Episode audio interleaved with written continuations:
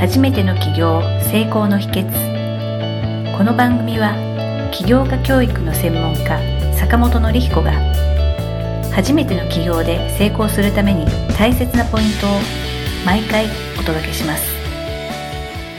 沖縄のビール市場、はい。ビール業界はが最近少し変わりつつあるのご存知だったりされますか？いや、あんまり詳しくは分かってないんですけど、はい。沖縄のビールって聞いてどういうイメージあります？かオリオンビールですよね。はい、やっぱり飲んでないとね。うん。はい。ビギンさんが歌を歌ってたりですとか、まあそういうことでは、沖縄県のビールっていうと、うんもう昔からオリオンビールさんですよね。日本のシェア全体で言うと、やっぱり4強のビール会社がやっぱり大きいんですけれども、うんうん沖縄だけはそこが全くひっくり返ってるっていうんですけども、そこがちょっと最近変わりつつあるっていうはいところはいはいはい。ですね。うんまあいろいろ経緯とか事情あって、オリオンビールさんが買収云々っていうお話もあったりするんですけども、あと、クラフトビールってどういうビールかってご存知ジですか？ジビールあ、ですかね。そうですね。はい。はい。で、いろんなところのクラフトビールとか、まあ、元々のこの4強のメーカーが、まあ、沖縄にこう、構成をかけてきてるっていうことで、沖縄の人が、まあ、オリオンビールも好きだし飲んでるけれども、いろんなビールもこう、楽しむようになってきたと。うんうんまあ、いろいろこう、オリオンビール一辺倒になってた昔とちょっと事情が変わってきてるっていうのがあるそうなんですが、まあ、その一環でだと思うんですけれども、あの、オリオンビールさんが、あの、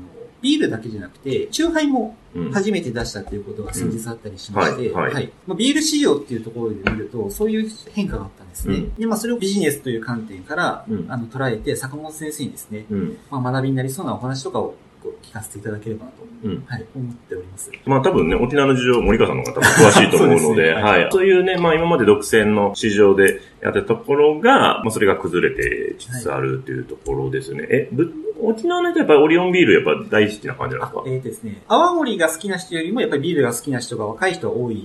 感触としてあるんですね。うんで、ビールを飲むというと、もうそもそもお店にオリオンビールしか銘柄が置いてないっていうのがうん結構多かったんですけれども、うんただ最近ですと、まあ、例えば、キリンさんとか札幌さんとかうん朝日さんとかうんサントリーさんとか、そういったところのビールも置き始めているお店が増えてきてうんるうんうんっていうのがあるんですねそれはやっぱり需要があるからってうんいうことだと思うんですけれども。はい。そうですね。やっぱり、まあね、内地の人とかは、沖縄行ったらオリオンビール飲みたいなっていう感じになりますし、え、今、オリオンビールさんとしては、あれ、買収された感じなんですね。はい。うん。そうですね。え、買収されて、今後どんな感じに行く流れなんですか、オリオンビールとしえては。まあ、オリオンビールさんがうん回収されて、まあ、じゃあ、明確的に、明確はいとしてこうだっていうことよりは。まあ、やっぱりその、経営されてる方々の一部がこう変わってますので、うんやっぱりこう、経営力強化っていうところがうん一番だと思うんですね。はいはいはいはいまあ、は特に最近、あの、社長さんも変わったばっかりでして、はいもともとそれにこう、あ野村証券さんですかね、うん入ってきたりして、い。はいはいはいはい。そうか、野村に買収された野んですね。村キャピタルパートナーズさんね、はいはいはいはいはいはい。どういうね、方針で行こうとしてるんでしょうね、新しい社長さんとしてはね。行動によると、経営の安定化を図り、うんさらなる事業拡大につなげるっていうところみたいですね。うんうんあの株主さんがたくさんいらっしゃるうんみたいなんですが、うんそれをこう一つにまとめて安定化を図り、さらなる事業拡大を目指すとうんいうところのようですね。オリオンビールはシェアってどれぐらいなんですかね、沖縄でね。えっ、と、ビールなんですか、はい。かなり大きいと思うんですよね。具体的な数字っていうのはではないんですけどやっぱり100%とかではもちろんないと思うんですけれどもまあそれでも、もちろんもう半分以上うん。うですね、7、8割ぐらいっていうのは所感としてあるんじゃないでしょうかね。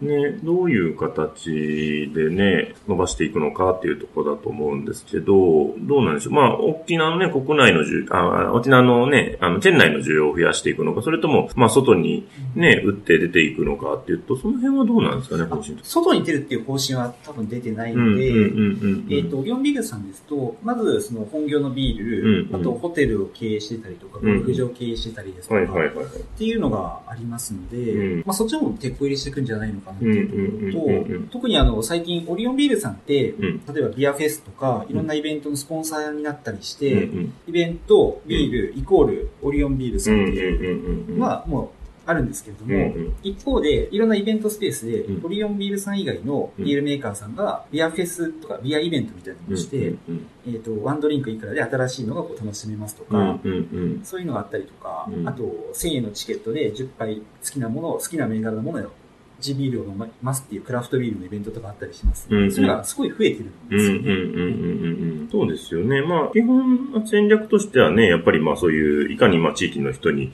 ね、特にビールだからもう嗜好品ですからね、もういかに皆さんの目に留まるかっていうところ、あまあこの機会をね、増やすかはいっていうところが、まあ非常に大事なんだろうなと思うんですけれども、もともとオリオンビールさんは、そうか、でも変わったのは、経緯としてはあるんですけど、あんまり前経営はそんなに良くなかった感じなんですかね。あまりそうだと思うんですよね。うんうん。あまりこう、そこら辺ははいはい。控えめに報道されてるんで、ああ、ね、買収になったっていうのが、はい。あれ、まあもとも普通に考えるとそうですけど。ね、まあ、規模が大きくなってくると、ね、どこまでできるかっていうところもあるので、なかなかそのね、2代目、3代目の方が伸ばしにくい場合もあったりもするので、なんかまあ、創業系としてはまあね、株だけ持ってて、まあ、プロの経営者を雇っていくっていう考え方もありますし、まあ、今回は多分ね、売却っていうところなので、まあ、そういう経験とかからも、まあ、離れてっていう形ですかね。実際あの、まあ、ずっとビール会社なんでビールしか作ってこなかったところが、はいえー今年に入って、まあ、初の試みらしいんですけれども、うんチューハイを作ったっていうところがあったんです。ねまあ、評判はまあいいかなっていう印象はあるんですけれども、うん。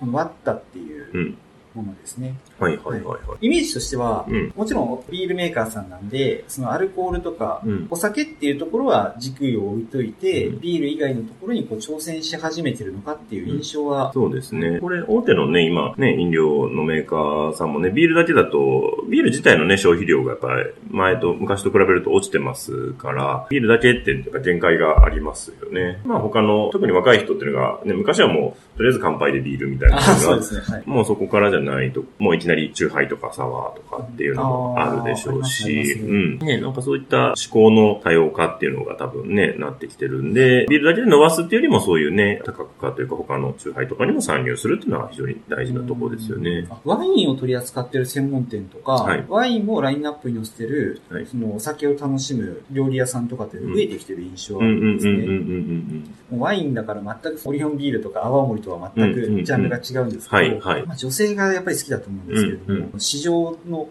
考性が多角化になったっていうんでしょうかね。そうダイバーシティとか多様性って言いますけど。そうですね。そこも、まあ、企業によってね、どこまで対応できるかとかはあると思うんですけど、まあ、まずはね、一つ自分の市場、自分が一番得意とする市場でね、まあ、そのトップを狙っていくっていうのは、トップシェアを狙うっていうのは非常に大事な戦略だと思うんですけど、まあ、もうトップのね、地位築いちゃってると、なかなかそこからの次の発展っていうのが難しかったりするので、まあ、オリオンビルさんとかまさにね、もう沖縄ではもう圧倒的なブランド力っていうのがあると思うので、逆にね、そこから、そこからさらに伸ばしていこうと思うとちょっと難しかったりするので、まあ、伸ばすって考えるとね、やっぱり新しいそのビールの周辺の市場ということで、まあ、そういうチューハイとかにね進出されるっていうのは非常にえーいいのかなっていうふうに思いますよね。ある意味これは新規事業っていうくくりになると思うんですけれども、ちょっとその新規事業のことで少し教えていただきたいんですけど、例えば今の例で言うとビールとチューハイって非常にこう近い市場だと思うんですね。で、一方で経営者とか企業によっては全く畑違いのことをやったりっていうところもあったりすると思うんですね。例えば実際にあったのがエコの環境に優しい取り組みをしている企業が、うん。電子部品のなんかアクセサリー、サードパーティー品を作り始めたりとか全く関連がないんですよね。はいはい。でやり方ってどっちが正しい正しくないっていうことってあんまりないとは思うんですけれども、うんうんその辺ってこうどういう考えをして、そういう新規事業って考えるといいとかってあったりするんで新規事業も、事業もね、なんか全くえー関連性がない分野行っちゃうと結構大変っちゃ大変なので、どっちを軸に考えるかですね。自社が持ってる技術を軸に考えるのか、それとも自社が持ってるお客様を軸に考えるのかっていう、まあ、この二つかなと思うんですよ。自社でこういうものが作れるって。で、それをまあ他業種とかね、あの他の分野に応用していくっていうのが、まあまず一つっていうのと、で、あと自社のお客さんが、まあこういうお客さんが多いんで、じゃあそのお客さんの望む、こういうちょっとまだ対応、自社で対応できてなかったニーズに対応していこうとかっていう。まあこの、で、二軸がね、両方混ざると、あの、非常に新規事業としてはうまくいきやすいっていうのはありますよね。あ前者の方は、まさにこのオリオンビールさんのそのビール市場だけじゃなくて、その美味しいお酒を作る技術を、はい。今度ビールではなくて、はいチューハイに生かすっていそうですそうですよね。ね。で、まあね、設備もね、そういう飲料とかでしょうから、はい設備も、まあ、そんなにね、あの、大きな設備投資しなくても、あーまあできるねあの、技術とかもね、もともと持ってるでしょうから、まあそういうのでは、あの、非常にいいかというか、新規事業ですよね。でもう一つの方が、例えばビールを作ってるとすると、はい。ビールを飲んでるお客さんが、ビール以外に欲しがりそうなもの、はいそうですね。例えば、えっ、と、何でしょうね、ビールに合う食事とか、まあ、つまみとかあーそうねで。すね。うんうんそういうのを提供するっていうそうですね。はい。ただまあね、なかなか、例えば食品をじゃあ提供するとかってなっちゃうと、なかなかね、全く、あの、設備投資とかもまたしていかないといけなかったりとかね、するので、まあ、どこまでね、まあ、利益も取れるかっていうところもあるから、そこは難しいところですよね。その共通してるのは、今の軸を置いてるビジネスから、い。よりこう、やりやすいところからそうですね。着手していくっていうのが鉄則というか。そうですね。で、あと自社のやっぱお客さんにいろいろ聞いていくっていうのが、あの、新規事業を作るときはすごく大事で、特にすでにお客さんいらっしゃる会社さんは、そのお客さんが別のニーズがないかっていうところですよね。なんか、あの、今困ってる他のニーズがないのかとかっていうのを聞いていくことで、新しいサービスとか商品っていうのが見えてくるかなっていうところがありますよね。なるほどです。結構多くの人がやり間違えてるんじゃないのかなと思うことがあって、はい今のそのお客様のことなんですけれども、今おお付き合いになるお客様にうん。いろいろこう聞くのがいいっていうのが今の坂本先生のアドバイスだと思うんですけれども、うんそこのお客様をたまにほったらかしにして、はい。全く今までご縁のなかったお客様にアプローチするっていう人って意外に多いように思うんですね。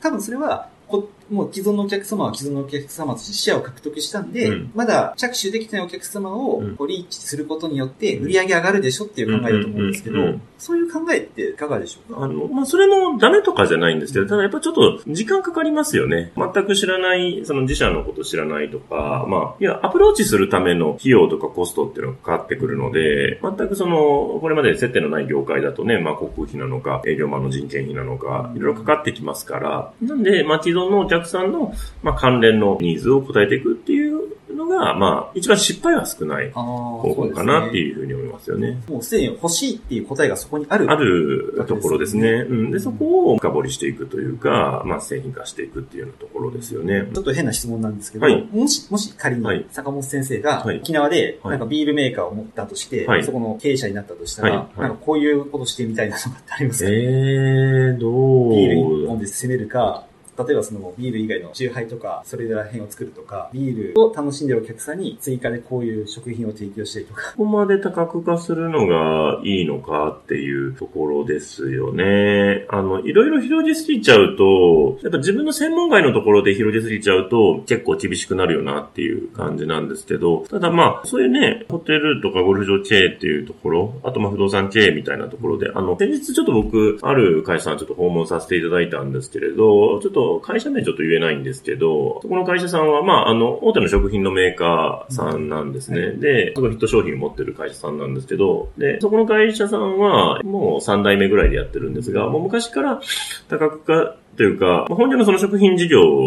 以外にも不動産経営もやってて、で、地元のそういうビルとか、駅前のビルとか、まあ商業のテナントを持ってて、で、そこはすごいなと思ったのが、そういう不動産事業だけでうちはあの社員の給料全部払いますって言ってて、すごいですね。そう。だから、そういう不動産系で、その安定した基盤があるんで、そこちょっといろいろ、今ね、食品のなんか異物混入みたいな、そういうので、ちょっと一回、あの、問題になったこともあったりしたんですけれど、結局、それで一回ちょっと商品の出荷停止とかになったんですけれども、全然その期間も別に給料はちゃんと払えられる体制があるんで、まあ、しっかりもう一度体制整え直して、まあ、再出発っていう形でされてたんですが、まあ、そういう意味で、自社の経営の基盤を別事業でもちゃんと作っとく、作れるっていう形になると、まあ、本業にもより力入れられるかなっていう形ですよね。あんまり多分、ね、目的が、それぞれの事業の目的が何かっていうのをしっかりしていく。で、多角化もあんまりやりすぎちゃうと、よくわかんなくなってくるので、中杯とかはいいと思うんですけど、じゃあそこからさらになんか新しい飲料の方まで行くかっていうところですけど、そこはちょっと考えてもいいのかなと思うんですよね。やっぱオリオンっていうね、沖縄でもう結構絶対的なブランドがあるんで、なんか、あの、一気にそれをうんまあ、これはちょっと多分、ケイシさんのね、なんか、持ってき方になると思うんですが、ね、今多分、中杯っていうのを、まあ、しっかりブランドとして育てようとされてると思うので、まあ、そこができてから、でもいいのかなっていう気はしますよね。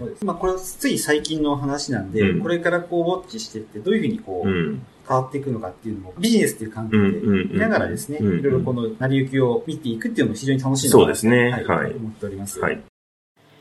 今回の番組はいかがだったでしょうか？あなたの起業の気づきがあれば幸いです。なお番組では坂本典彦への質問をお受けしております。坂本典彦公式サイトよりお問い合わせください坂本典彦公式サイトで検索してください。ではまた次回もお楽しみに。提供は世界中の一人一人が志を実現できる社会をつくる立志財団がお送りしました。